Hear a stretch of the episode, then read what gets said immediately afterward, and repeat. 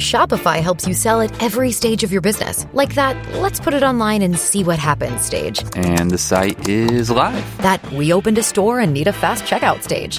Thanks. You're all set. That count it up and ship it around the globe stage. This one's going to Thailand. And that, wait, did we just hit a million orders stage? Whatever your stage, businesses that grow grow with Shopify. Sign up for your $1 a month trial at Shopify.com slash listen.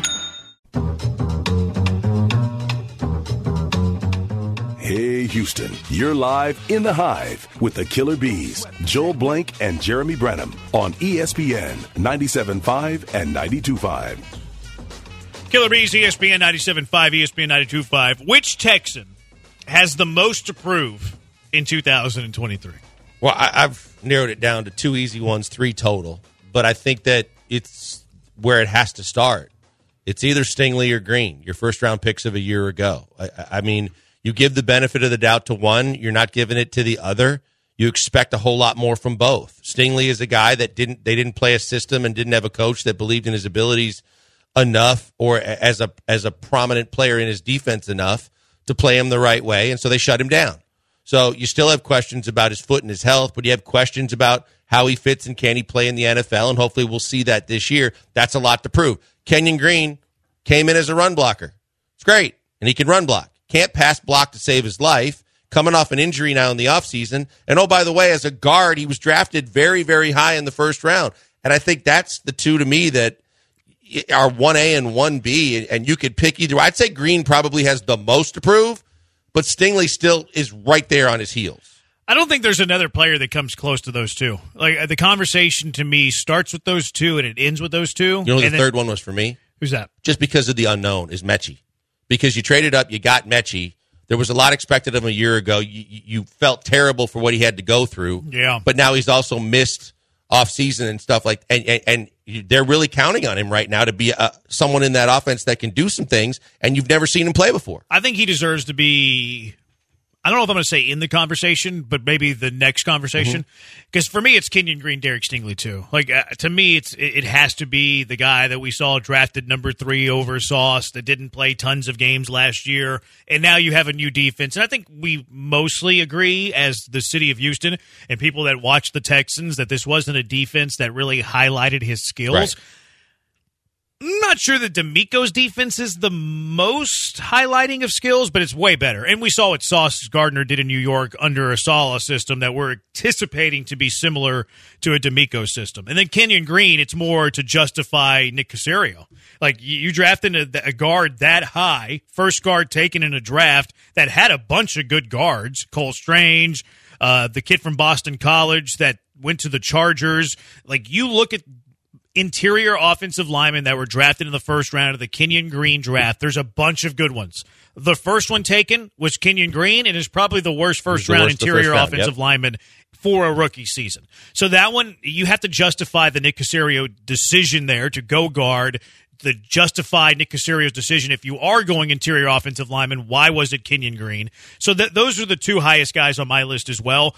Maybe I'm too optimistic because it's June still. I think that Stingley's going to be fine. Like if I had to bet on one of them, I would bet more on Stingley than I would too. on Kenyon Green because Me I think Stingley when he did play, I think he put more quality stuff on film than what Kenyon Green put on. Not only that, but Kenyon Green's now got the built-in excuse if he's coming off an injury in the offseason too and and, and Well, so so I mean, Stingley is too. Now, Stingley's wasn't as severe, and he probably was healthy before the end of the year. Yeah, I, I think he definitely was. I think they just shut him down and Absolutely. said basically not we're gonna not gonna burn him in games that don't matter.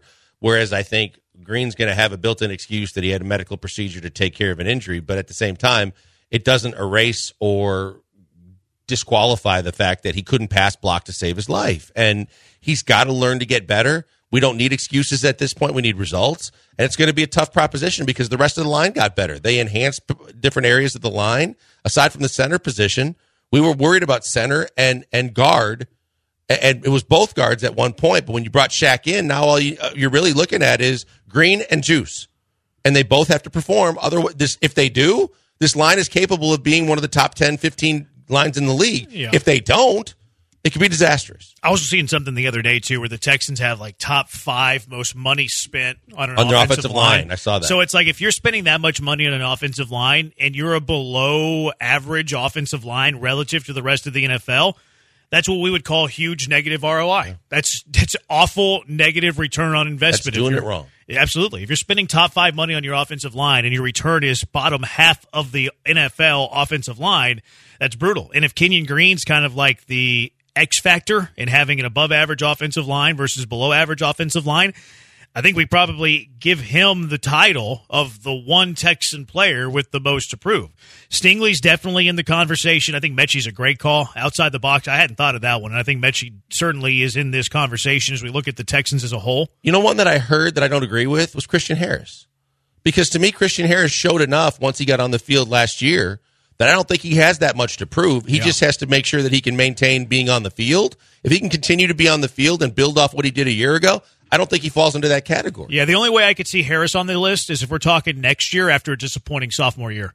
Like it's like Right, okay, well, or right. injury plague sophomore year to the point of like which Harris are we getting? Are we getting the Harris of the last half of his rookie season, or are we getting the Harris like of a an John injury Greenard. plague You sophomore see enough season? of John Greenard in one Yeah. season, you go, man, big things coming ahead. Then he falls off, and you're going, okay, which guy is you know is, is he, and, and what can we expect of him? How about him? Like, how about him into this conversation? Oh, yeah. A Texan with I don't think he has more to prove than Kenyon Green or Derek Stingley. But he's got a lot to prove. But this year for him, I think is make or break whether or not he can be the anchor on the other side of the line Yep. from Will Anderson. Because I'm, I know that Jerry Hughes is on this team. I know that you signed Winovich. I know that you know you brought in Jacob Martin. If John Greenard isn't, I think by far your second most used defensive end behind Will Anderson, that tells you that they don't think highly of John Greenard. And if he's not able to beat Jerry Hughes at this point in his career out of snaps, Mm-hmm. that's a problem. Yeah, and how how big of a boost would it be? Because remember last year we were talking about Greenard taking the next step, being a double digit. We were trying to guy. get to 10 sacks for him. Yeah, Yeah. and he had a bunch of opportunity too because he should have been the best defensive end on this team. And now injury certainly derailed his season. But if he can, if he can go back to where he was a year ago, if he can be a double digit sack guy, which is going to be difficult because you have Will Anderson, and I don't think he's going to have a high snap count usage as opposed to the past, especially with Anderson here. But if he can anchor down that second defensive end spot for you, that does wonders for the long term build of this team. It absolutely does. I mean, look, the, the versatility in a DeMeco defense to have, you know, the, the, to have different guys he can choose from to get to. We are just talking about moving defenders around. If you can move defenders around and you can disrupt an entire offensive scheme because of the fact that you have athletes with strength and speed that you can put in different positions uh, to be most effective for your defense, that puts a whole lot of strain on no matter what offense you're playing, and that would be a huge advantage for DeMeco and for the Texans as a, as a whole. Houston Chronicle put together uh, John Alexander. He did this today in the, the Chronicle. Eight returning Texans players are the most approved in 23. So returning players, I think, probably eliminates the rookies here because they're rookies. They're not returning. Brevin Jordan is on. I don't think this is in any order. Brevin Jordan. Like, I, I look at the Texans tight end position. I don't really consider Brevin Jordan even in the mix.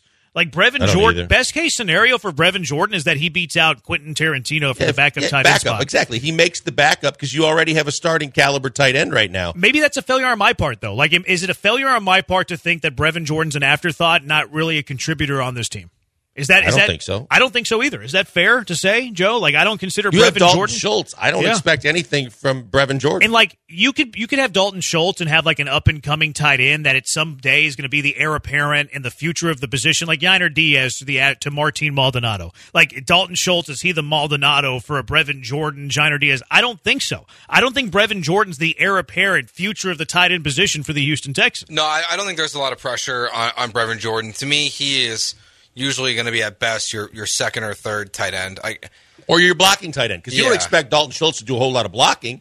So if you bring in someone else, if it's Brevin Jordan to be your blocking tight end who also can Yeah. catch a few passes, so be it. And sometimes I underrate blocking tight ends because because like I'm a even fantasy if guy. even if he's great, or or like he's not going to be great. Sorry, he's gonna, he could be good.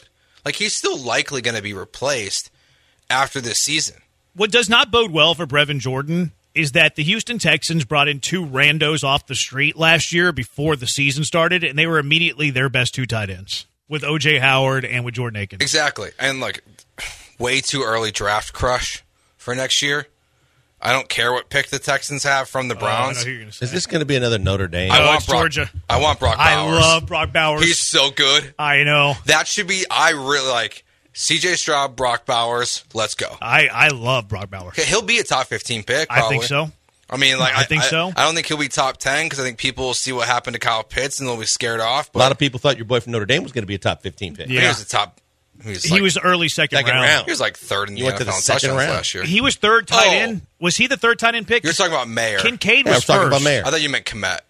Kincaid was the first. Yeah, tight end, Kincaid was the first Which one I'm taken by the bullish. I am bullish on Dalton Kincaid in Yeah, 2023. but Brock Bowers is a better prospect than all these guys. I think Brock Bowers is a top 15 pick. If there was a Brock Bowers future out there that said over under pick 17, I, I'm betting that he goes in the top 17. Yeah, and I hope it's the Texans. Uh, Me too. He's I, I do. good. I have a draft crush on Brock Bowers. Well, that's where your pick's going to be. So Probably. Steven Nelson, does he have a lot to prove? No, No. I don't think so either. I think he's pretty cemented as your second best corner, and he's like a steady hand. You know what I mean? His, I got- his I got one in career's my been mind. there, done that. Who do you got? Nico Collins. Nico's on this list. Nico Collins got a lot to prove. I think he's got to be. This is make or break for me. I would have Nico, him. too. I would have him third behind Stingley and Kenyon Green. People are the fantasy community's bullish on Nico Collins. They think that Nico Collins is going to be the most productive fantasy receiver for the Houston Texans. He's a training camp superstar. I don't think he's going to finish top two. I think that Mechie's going to have a better year. I think that Robert Woods is going to have a better fantasy season.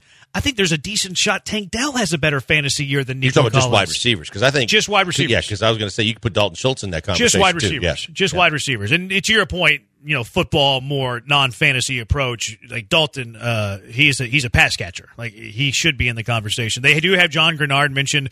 They have Davis Mills mentioned. Does Davis Mills have a lot to prove in 2023? Not to the On Houston bench. Texans. He's not gonna have the opportunity. No, not to the Houston Texans. Maybe to try and earn a spot on another team somewhere. I just don't think it's here. Here's the case that I will make for Davis Mills having a lot to prove. Who's the third string quarterback on the Houston Texans? Keenum. Why has Case Keenum had a decade in the NFL and has made forty million dollars in his NFL career? Be- He's proven himself when he's n- numbers been called. I would say because he is a great asset to have in the quarterback room with a young quarterback in that room. That's why he was brought to Cleveland with Baker Mayfield. He was like kind of the steady hand behind uh, last year with Josh Allen to kind of give him a different perspective. Case Keenum has been in the NFL for he did do a great job as a starter. But he, the reason that he has lasted and he's still around is because he is a coach in the quarterback room that is that is a colleague with these young quarterbacks. so Davis Mills, when he has something to prove in 2023, if Davis Mills wants to have a 15 year NFL career, he has to prove to the NFL that he's cool holding the clipboard. He's a sounding board for the rookie quarterback, and he can help a rookie quarterback. See, so it's kind of but- reachy. But Davis Mills can Davis Mills can buy five years to to, his another NFL level career Jeremy. on the line this year by being the backup. the way the NFL has evolved, though, and, and the whole Nick Foles, situ- uh, Foles situation has has kind of elevated the value of a really good backup too. You can carry the clipboard, you can do all those things, but when your numbers called for short periods of time, you have to prove that you're capable of of keeping the team going in the direction it was going. You look at Teddy Bridgewater a couple years ago when they lost Brees. He went five and zero.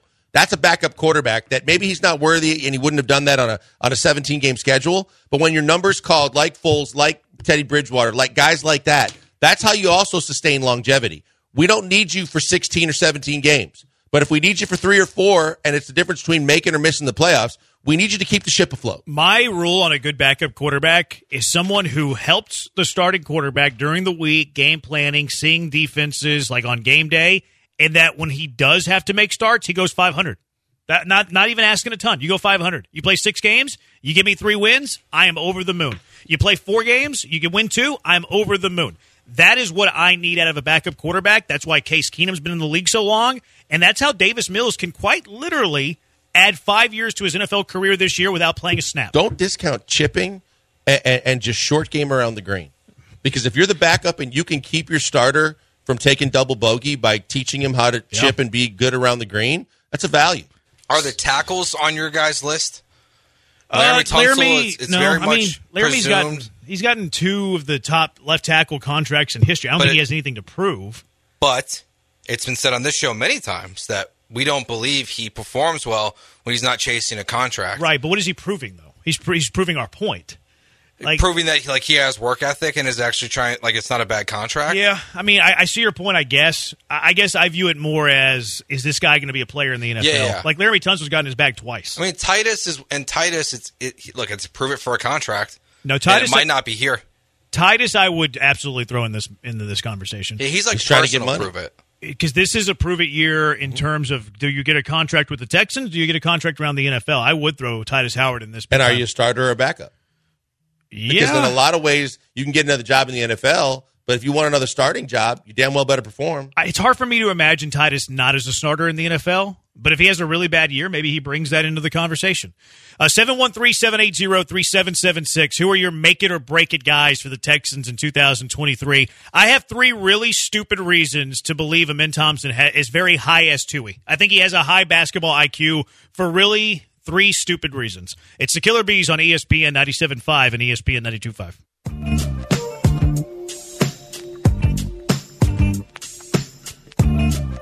Razor blunt commentary delivered with a special purpose. What's happening to my special purpose? It's the Killer Bees, live from the Veritex Community Bank Studios on ESPN 97.5. All right, I have uh, three really stupid reasons to think that Amen Thompson is high S2E. I think that uh, Amen Thompson has a very high basketball IQ. There's some questions about other rookies in this city if they're low S2E. Not going to say who, but some people in the city think certain rookies are low S2E. I have three really stupid reasons as to why I think Amen Thompson has a very high basketball IQ. I think he is high S2E as a rookie coming into the NBA. The first one, I don't know if you guys saw this, but there is a, vir- a video, I wouldn't quite call it viral, going around about uh, Amen Thompson answering NBA trivia questions, draft trivia, like player A was drafted, saw it. player B was drafted, who got picked higher. Amen Thompson went like 14 for 15. Look, I take that seriously. I think that it's important to know the history of the game. If you know 14 of 15 guys and where they were drafted in the NBA, it tells me you have some basketball sense. It tells me you're high basketball S2E. Well, to me, it tells me that you're a student of the game. Mm-hmm. That it's not just about you and what you're about to do. It's about who got the sport and you know the the, the entire game of basketball to the level that, that has given you the opportunity that it's given you. And and Charles used to always say he never ever missed an opportunity to shake a hand and thank a guy from a previous generation for doing what they did, playing how they played, getting to a point where he could do what he does. And I think that that's kind of like student of the game esque. We've heard about his work ethic. He's a basketball junkie, which some people are crapping on, saying that's a bad characteristic to have. Right. It could be a lot worse. And if you also know the history and some of the play, I, great. I'd rather a guy be a basketball junkie than not be a basketball junkie. Do I Me think too. It, do I think it matters a whole lot? Mm, probably not a whole lot. Well, I think it does. Mm, I mean, I, I, mean, if you're if you're coming in the league and you have a less than stellar jump shot too, if if you're James okay, Harden, you're and you talking want, about putting in the work. I meant more Yeah. about being a like a student of basketball trivia. Oh no, no. Oh, I mean that's nice to have, right? And it's good that you can appreciate where the game's been and some of the great players in the game. But to me, if you're a, ba- a gym rat and Yeah. a basketball junkie, Give me that. That's a huge plus. I, want a guy who lives in a gym. I can't believe people were crapping on that and going. I mean, is he going to wear out, burn out, do all these things? At this point in his life, if he hasn't worn out, burned out, and he still loves Yeah. Getting the money now and getting a taste of it, if he still loves going to the gym and working on getting better, give me that guy. Yeah, it's, it is a weird criticism. It, It, is a it- it super just got weird under my criticism. skin so much when I heard multiple people say that. That guy works hard. How dare him? Well, he- I'd rather have him in the strip club or in the club until 3 a.m. or taking a private jet to like See, s- some other club in Miami it's or more, Atlanta. it's more about the fact that like look he's young he played in a garbage basketball program before this so like i can't imagine I his think the coaching was great elite is trash. Huh?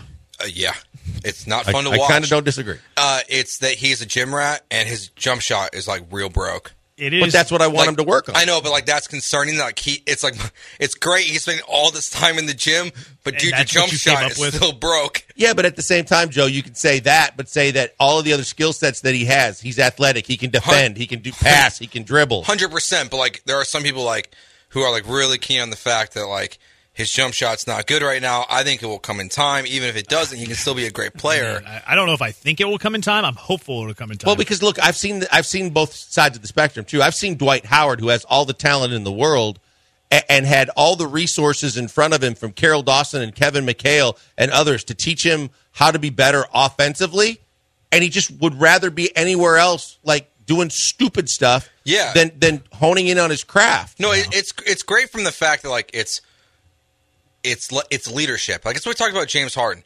Like James Harden's here.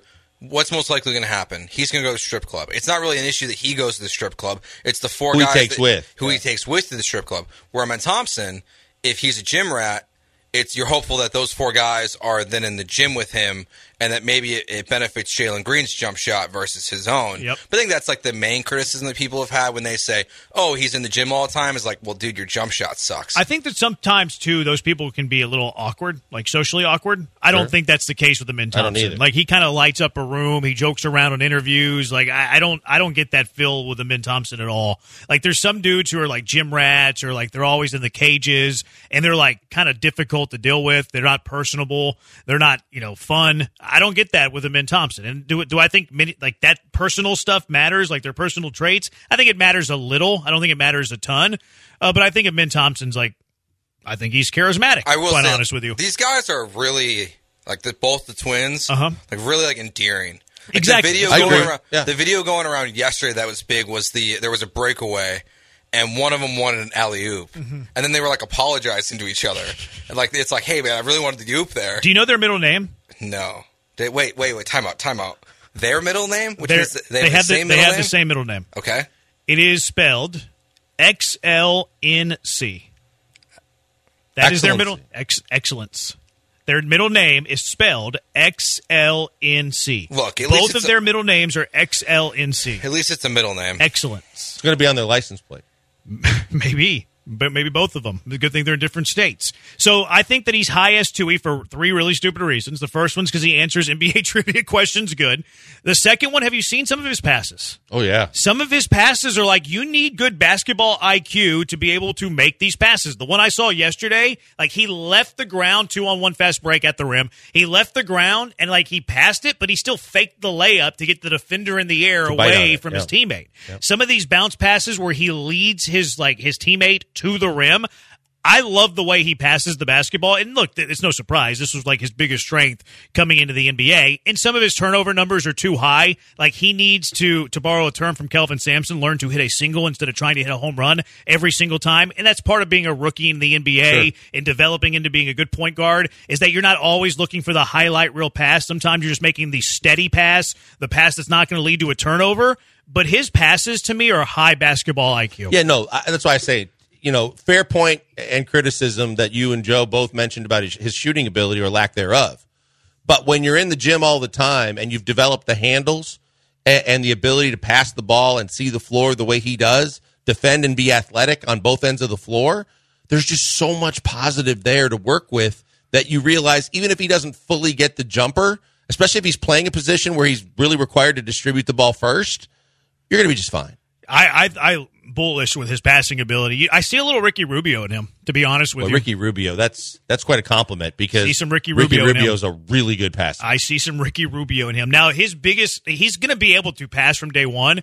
His biggest adjustment is that he's going to have to limit the turnovers. Because I think he even had like four turnovers a game uh, with overtime elite. That needs to come down. I think the other thing, the, the other big adjustment he's going to have to make is he's playing against grown men every night. Oh, yeah. So I think instead of playing overtime elite where you're playing just glorified high school kids, you're going to have to play against grown men that are collecting checks too, that are going to be stronger than you, that are going to be you, you know more. I don't know more athletic since Rafael Stone called him the most athletic guy that's ever walked in their gym. Super athletic. but I think that you're you're going to be in for a rude awakening early in how physical and athletic the guys you're going against are going to be every night now. Here is the final third of three stupid reasons of why I think Amen Thompson is very high S2E. Listen to Amen Thompson praise and scout the game of his fellow rookie Cam Whitmore. I'm super athletic, you know, good shooter, can really break somebody down off the dribble. Uh, I say he's like a freight train, to be honest. Like, even if you stay in front of him, he put you in the paint, dunk on you, great second jump. Just, I mean, he was at the top of my board, so. Amen Thompson could have been on the ESPN draft coverage and been better than anybody on that stage, with the exception of JJ Redick. I was going to say, don't don't mess with my boy JJ. This now. was this was a really great scouting report on fellow rookie Cam Whitmore. They asked Cam Whitmore like the same question about Amen, and Whitmore's like, "Oh yeah, he, he's good at basketball." And that's no knock on Whitmore because I bet you every rookie is going to answer the question the way that Cam Whitmore did. Amen Thompson broke down that dude's game You know better than any but any draft analyst can. What was the one key that really told you how much he knows and what what he's really studied and watched? Which part? His second jump. His second jump. when he mentioned Like, second this was jump, an elite scouting that's report. a kid that realizes not just hey, this guy can finish if I give him the rock. He understands that like on offensive rebounds and on, on opportunities around the, the basket, the guy gets back off the floor quickly. Not a lot of guys are that savvy. I think he's high S two E. I don't disagree. I think he has the three stupid reasons. I'll concede that these are three stupid reasons to think that Amen Thompson's high S two E. I think he's got some basketball IQ. I'm excited to see him in the summer league. See if it translates to the floor a little bit. Well, I think that's the first version because remember what really turned me off right away on Josh Christopher was oh my goodness, he got in the summer league and he thought he was going to be like the all-star hero MVP of the league, shooting just every single time he touched the ball. and you're like, oh, that's going to be a problem. it was brutal. Yeah, it was but so if, if you hard get watching if, if. Amen Thompson goes in there and immediately starts trying to provide some organizational structure on the floor for this team, and, and you know, and and moving and swinging the basketball, finding the open guy, you're going to be excited. Yeah, I'm uh, I'm really looking forward to summer league. I really am because I think he's high S two E.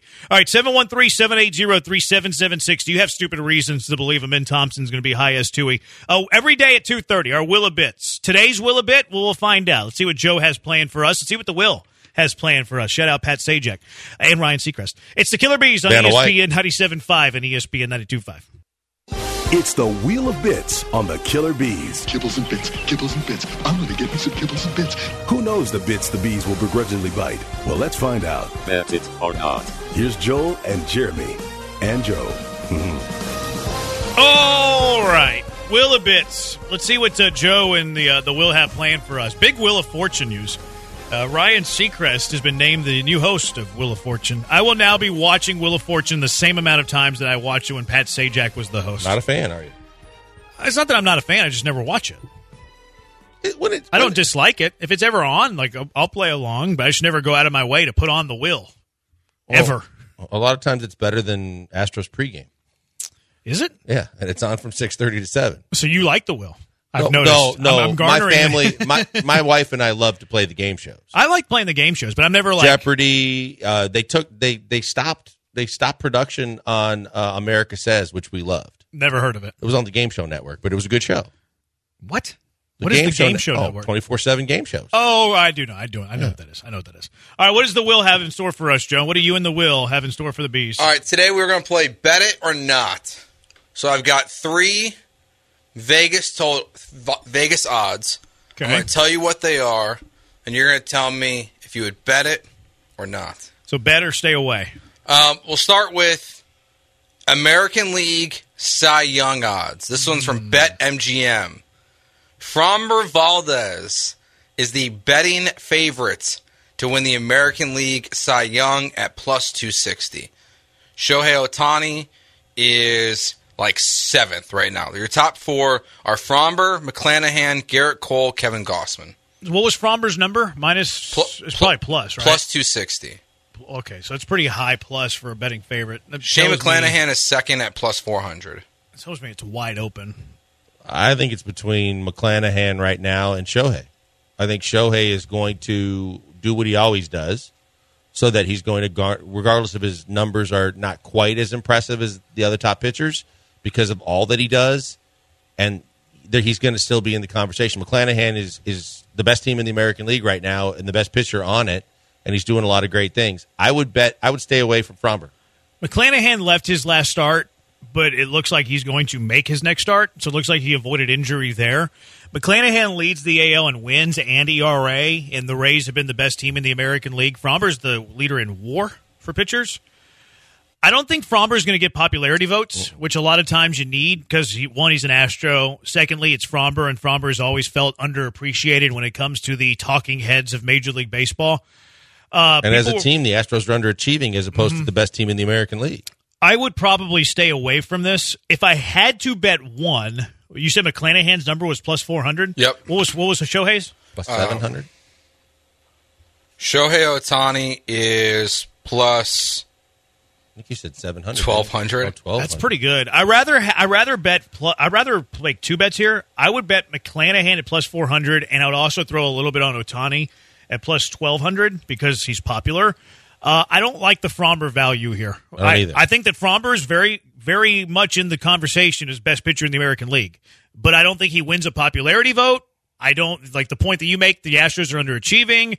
The Rays have been great. McClanahan wins like the old fashioned numbers, wins ERA. Shohei really popular. I don't like the Framber. Framber would be, I wouldn't bet Framber. I would bet McClanahan and Shohei. And I think a lot of the voters are old school and they still look at ERA and wins. And I also think a lot of the voters are anti Astros. Yeah. Oh, for sure. That I agree with. So there you go. All right, the second one I've got. Thanks to AJ Hinch, the Astros are now five games back of the Texas Rangers. Also from BetMGM, you can get the Astros right now at a plus one ninety to win the AL West, What are the, what are the, uh, what are the Rangers? minus one sixty five, And what are the Angels? plus nine Angels pulled one out late last night. Angels are plus 900. So the Astros and the Angels are both five games back. The Astros are plus 190. The Angels are plus 900. That shows you how much Vegas respects the Astros versus the Angels. Yeah, the value is in the Angels, but I don't see it A happening. hundred percent. Yeah. Not plus 900 for a team that is tied with the Astros at five It's like games if you're gonna bet on the Astros, you almost have to also bet on the Angels if they're both five games I back agree. right now. The problem is the Astros are south of plus 200. Like if they're plus 210, then it's like, okay, let me bet Astros and Angels. And now I'm like locking in a profit for the Rangers if they lose the division. The problem is, is if you bet Angels or if you bet Astros and Angels and the Astros win, then you're losing, you're losing money. Like thirty-five bucks. Like yeah. you, you really would like the Astros to be plus two twenty because now it's an automatic. Give me Astros and Angels, and I'm betting on the Rangers to lose the division. Um, what what's the Mariners? I'm curious. They're eight and a They're starting. back. They're starting to heat up. twenty-two hundred. Man, I might play. I think the Astros are still going to win the division. Let me be very clear there. I believe the Astros are going to win the division. I like the long odds of plus 900 and plus, you said Seattle was. Plus twenty-two hundred. I would sprinkle a little on the Angels in Seattle. I will I, say I can see that. But I think the Astros are going to win the I think the division. Astros are going to win the division as well. But I, I, I believe that if you want to take the lesser of the odds, but I think the better chance to win it because of where they sit and it, it just even with injury, they're still doing it this year. They've gotten better pitching. I would I would look at the Angels. Plus 900 stupid value, I Yeah, think. that's a lot of value there. All right. I I still believe the Astros, if they make the playoffs, can win the World Series. You don't Series. sound confident, sir. But I don't believe they will win the division anymore. Who do you think's going to win the division? The Rangers. You think the Rangers are going to hold off the I Astros? think they are good enough to hold it off. The Rangers' schedule has not been the best. I mean, the Astros have gained a game and a half since I said that for the first time on Saturday. So The Rangers also the I love the Rangers offense. Love the Rangers offense. I think the Rangers offense is very very good. Their pitching rotation has been really good. They also have a bunch of guys who are pitching above their norm. They have a lot of 2022 Rafael Monteros. You know, Jon Gray's pitching better than his norm. Nathan Eovaldi's better than his norm. Perez has always been solid. Uh, who's the the other guy I'm missing here? Did I say Heaney? no, you did not. Heaney's pitching better than his norm, and their bullpen is flat out trash. Now they could fix that at the They- deadline. yeah, it's the easiest thing to help in the fix. Pen. I, I think that the Rangers are over exceeding expectation. I think that they've played a pretty soft schedule. I think their bullpen is awful. I don't think that the I think the Rangers. Will Smith is exceeding I- recent I expectations. I hope I'm, I don't I think the like, Rangers This is one of those uh, like I hope I'm very wrong. Like I still believe if the Astros are healthy, they can go back to the World Series. They can win it if Mm-hmm. they get a wild card. They're the most proven team in the American League. We all know that they've been there, done that. It's just if you're not within striking dis like real striking distance of the Rangers, I expect them to be the team that calls the Royals and goes two for one and gets their top two top two bullpen arms. And like they're gonna, I think the Rangers are gonna go really maybe over the top, all in this offseason as if or they this deadline, free agency the last two years. like to try to win right now. I could totally see them trading And- for Barlow and Aroldis. Exactly. It's like if Totally you, could see it. It's it's not an anti-Astros thing. It's just you watch them play and like they're they like everyone's hitting like above 260. It's crazy. What's reasonable striking distance? Yeah, that's- that's what I was going to say. Because right now the Astros are in reasonable striking distance. I think five games with over 81 games to play is reasonable. Absolutely. easily. Well, because it's gonna, And then you play them before the All Star break. If you take that series, well, if you take that series, like look, you could go. If they win three of four in Arlington, It could be Yeah. a totally different. and then you got them coming out of the break at home, now. right? I believe that's right. Yeah, Yeah. I think I don't know if it's right away or if Yeah, it's like- within the first two series. Yeah, If you take three or four in Arlington, you might Yeah. be a game back. it's like a slam dunk. They're going to win the division. No question. Yeah, I probably jumped on it too early, but I went with it. and Three or that's four in do. Arlington's going to be a tall task. So, so negative Nancy over there has already written off the Astros as winning the division. I'll take two or four in Arlington and be But I still about said it. they could win the World Series. Our numbers have been pretty consistent about what we would take on trips and I'll take two things. or four in Yeah. Arlington. Yeah, I'll take that. All right, last one I got here. So we got rookie of the year odds just came out um, as well. This one's from also BetMGM. We're just rolling with them today. Free plugs, I guess. Do we have? Is that one of our sponsors? Uh, no, they sponsor the Astros though. Okay. So Do, do, do the Astros don't. support us? No. Yeah. Be nice if BetMGM could legally support us, but our state sucks. Um, all right, rookie of the year odds. Victor Wembanyama obviously is minus 200. Scoot Henderson's plus 350. Chet Holmgren's plus 500. Oh, I forgot about Chet. Brandon Miller's plus 950. And then here's where Amen Thompson comes in, plus 1500. And Cam Whitmore is the next guy, plus 2000. Would you jump on Amen or Cam at plus 2000 or plus 1500? no chance. Nope. I don't think they're going to play us that much. I don't think Amen's going to play that much. I mm. think if Whitmore's going to get some opportunities early, if he capitalizes on them at all, I think he could get. Where do you think he's playing? I think they're going to play him at the three. Oh, but but if I mean you have right now, and there's there should be some trades. They're the favorite to land Dillon Brooks. They're they have Jae'Sean, they have Tari, they have KJ Martin. Okay. One, I don't think they're going to have Tar. I Fair. mean, uh, uh, Tate. Two, I think that they're going to be forced a, a hand on KJ Martin where they might not have him either. Okay, And I don't I think he's right gonna, on and I Tate. and I don't think Whitmore's going to start. But I think that if he gets those opportunities off the bench and does something with him, he'll get minutes enough to where he'll make people notice him. I just don't think it's enough for Yeah. him to compete for the rookie of the year. that's I where don't- I'm at. I I don't, don't think, he's getting enough opportunity. I don't Yeah. think either one will. I, I agree. I would also like I wouldn't waste the money on Wembanyama, but personally, I don't think Pop, like Gregg Popovich has shown that he he rolls these guys in slowly. He did it with Kawhi. Like he doesn't just play his rookies right away. Frankly, I think the best odds odds, odds are Scoot at plus three fifty I have a better one. because when Dame gets traded, it's going to be the Scoot show. I, I, I think Miller's the guy. That's where I'm at. I think Miller's the guy because he played at Really? Alabama. He He's played at a almost high level. Three times better odds. Yeah. Hey, He's Plus got great odds, but he's also the most ready to jump in right now. Now, the hype train on Wembanyama is going to mean something with voters. Yeah, I'm not betting minus 200 though. No, but I'm not going to bet on it. If I'm going to take anything to try and make money off of this, I'm taking Miller. Here's the other thing too. Like voters are enamored by what? Scoring, Storyline. a storyline, scoring numbers. Scoot might get some like he, Scoot might be like a 12 point per game guy, six seven assists, three four rebounds. He might have like a good line score.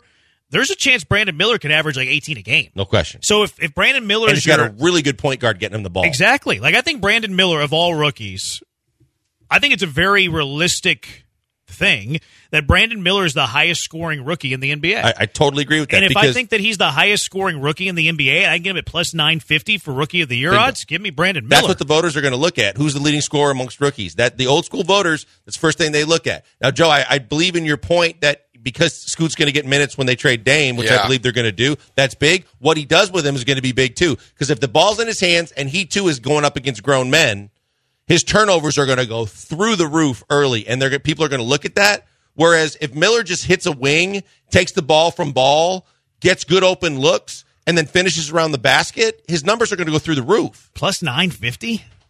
It's, pretty good odds. It's, it's interesting too that Miller went second, Scoot went third, and Miller has plus nine fifty, and Scoot's plus three fifty. but I think that's because people believe that Dame's going to get traded and it's going to be Scoot's show. he's gonna have a high usage. Like it's going to be. I mean, it's going to be him and uh, I can't remember the other point guard they have. Or in Anthony Portland, Simons. Simons Yeah. is more of a two though. Yeah, Simons and Scoot. Like they're going to be. They're going to be terrible, but they're going to score a lot. Shaedon, Shaedon, and Simons are going to Yeah. be the, the shooters, and, and and Scoot's going to set them up. For your information, Jarace Walker's plus twenty five hundred. Ooh, I like that. I Got like a lot of guys he's playing behind in Indiana. Yeah. 713-780-ESPN. HRP listener line 713-780-3776. Um I'm going to see Wicked today. What should I expect? What what do y'all want to know tomorrow after I watch Wicked tonight? Why you went? it's the Killer Bees on ESPN 97.5 and ESPN 92.5.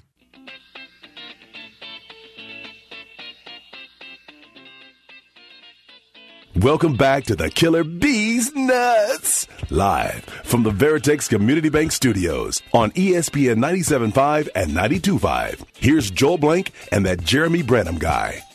Um, where's uh, where's the the two thirty, the two forty two song we played yesterday? We don't need the chopped and screw. I thought that was the the new two forty two song. You Every guys- time, it's on and Twitter.com screwed, and on a Facebook. You a-holes are lucky because I almost came in here today and just went, What up, Houston? What's going on? Yeah, that would have really broken our hearts. What's No, I know. What are you looking at us for? Because you got so much enjoyment out of it. I looked in there. You couldn't even. You had to push away from the mic. It was just funny. So red faced, bouncing around. Let me go retweet it. If you didn't, if you didn't see it yesterday, Yeah, because the response on it on Twitter was amazing. I'll go retweet it right now. Um, that way, you all of you can see it. Uh, yeah, it was well received. Everybody really enjoyed it. The texters yesterday loved it. They liked it. Uh, the Twitchers When were do we get fans. the best of Jeremy reel with self defecating? When's he gonna sing? Never. When have I sang? The it made it into a song. The bosses told me to stop singing. Gallant's the one that sings. I'm sure That's it's true. coming. He I'm does. sure he does here. the country, Jeremy Pena. the the Jeremy uh, Pearl Jam. I'm a little jealous of that. He used to do that with me before he did it with Jeremy. he Pena. did. Yeah, he started it with you. Yeah. A little jealous. He would sing about you before he talked about your bad takes. What's that? He talk, Paul's talking about my bad takes. I mean, we get brought up quite a bit on that show. I yeah, have no Paul's idea. quick to point fingers at a lot of people. The fact that he was trying to take down Gilbert, he's always pointing the finger at us. He's mad because we talk Astro. eh, Well, both the Wheelhouse and Paul get ticked off because we talk Astros too much in their minds. Which is an outrageous thing to say. It is since the Astros it's- it's run the city. Stupidity. the Astros are like the best thing in town when it comes to the sports world. Although right now they're in second base or second place. So no Astros lineup yet. They're in uh, St. Louis. Who is your who is the Cardinal that you hate the most? 713-780-3776. Jim Edmonds. Ooh, what a great answer. He sucks. See, he like, doesn't suck. When he played for the Cubs, I almost Well, that's why you hate him. see the it just easy made me so sad. the easy answer is Pujols.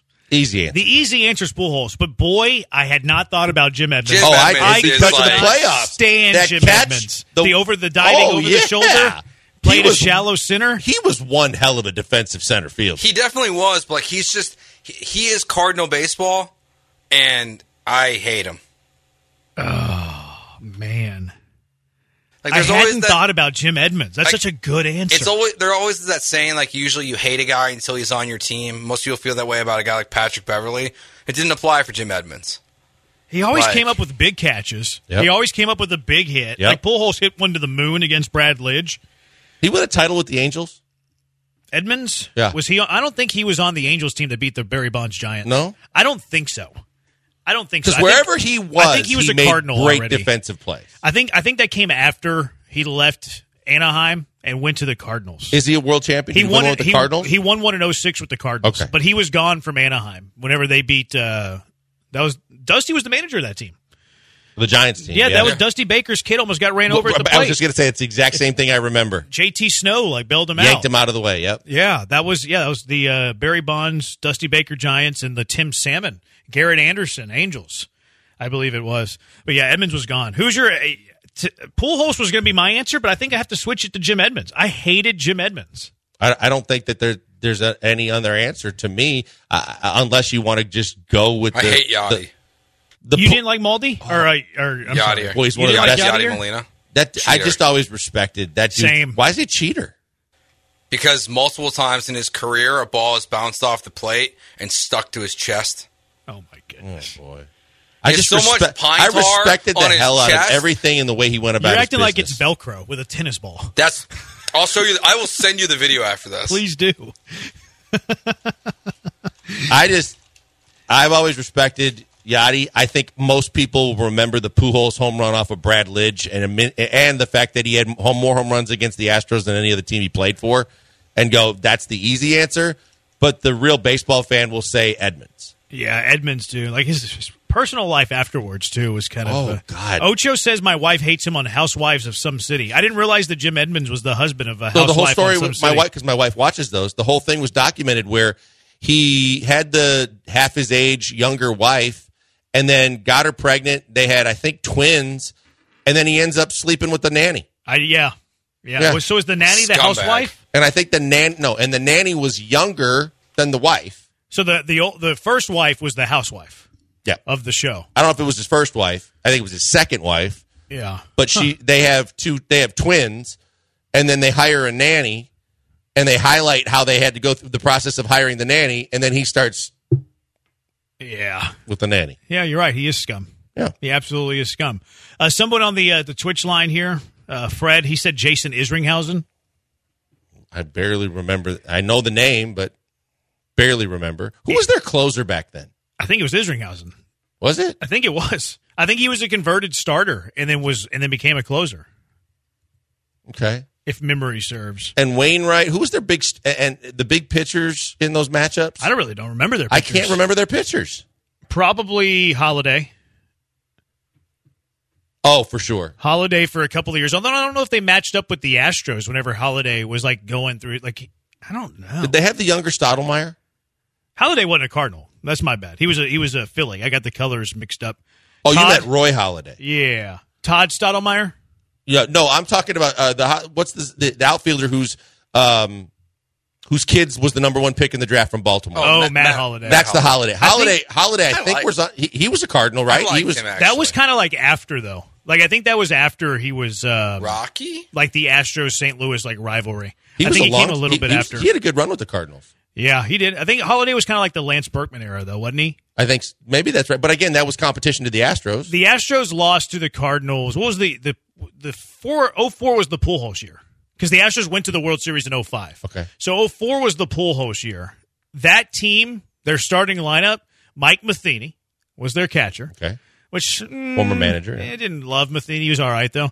Albert Pujols couldn't stand Albert Pujols because he was just terrorizing the Astros.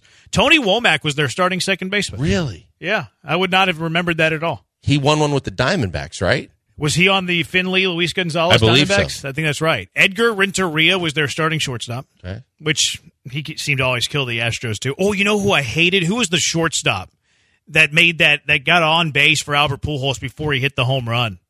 David Eckstein. Devin Eckstein. I could not who later be- who David got, and he got paid with the Angels. David Eckstein. Yeah. Yep. Yep. Um, their third baseman was Scott Rolen, Hall of Famer when Lance Berkman's not, which is a shame. Jim Edmonds in center, Ray Lankford in left, and old Ray Lankford, Reggie Sanders in right. That was their starting line. And then remember they had John Mabry who came off the bench. Yeah. Yeah. Yadier Molina was a young 21 year old backing up. Who played third? Ro- Scott Rolen. Scott Rolen is a he. He could be hated. Yeah. Scott. He he did some damage. I didn't see. I was thinking Chris Carpenter when I said Holiday for some reason. It's amazing to think Carpenter was around way back then. yeah. Matt Does Morris it say was who their, their closer ace. was? He was Isringhausen. Oh, really? Yeah, it was Isringhausen. Um, Who's the closer that went off the deep end? John. He was a closer with the Yankees and a couple other play- places. Wetteland? I think Wetteland. Wetteland went off the deep end. he was at end. Texas for a while too. I think he went way off the deep end and is in jail. I think now. you're right. Yeah. I think you're right. I'm going to go see Wicked tonight. You want a full review tomorrow? Not really. Okay. Playbill. Sure. I'll, I'll bring. Joe full wants a review. playbill. You'll What's love it. What's the Wheelhouse going to lead off with today? Um, Astros baseball. I think they're going to lead off with how big a cowboy Jake Asman is. All right, it's going to do it for us. Thanks to Joe George for all the hard work. He's blank on Branham. We'll talk to you tomorrow, Houston. The Wheelhouse is next on ESPN 97.5 and ESPN 92.5.